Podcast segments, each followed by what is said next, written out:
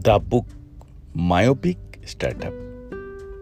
Chapter 4.3, page number 145. Money matters most. Epigraph To make money, you must make something new.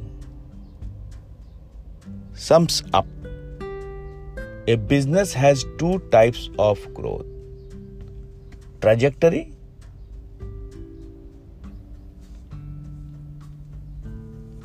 one is horizontal and second one is vertical. Horizontal progress is copying an idea that works such as building more of a successful product. And vertical progress is new ideas. In the entrepreneur journey money is the most important thing. And when working in a monopoly an entrepreneur can focus on new products and increase their income over other markets.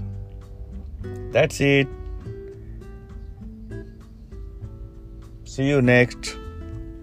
Bye bye.